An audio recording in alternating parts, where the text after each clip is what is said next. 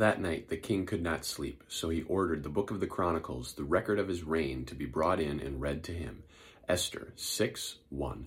My name is Spencer Coffman, bringing you today's Social Media Ministries Ministry Minute.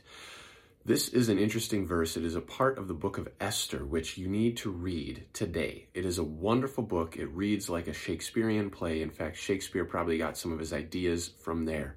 But this particular verse is talking about the king who is unable to sleep. God is keeping him awake that night.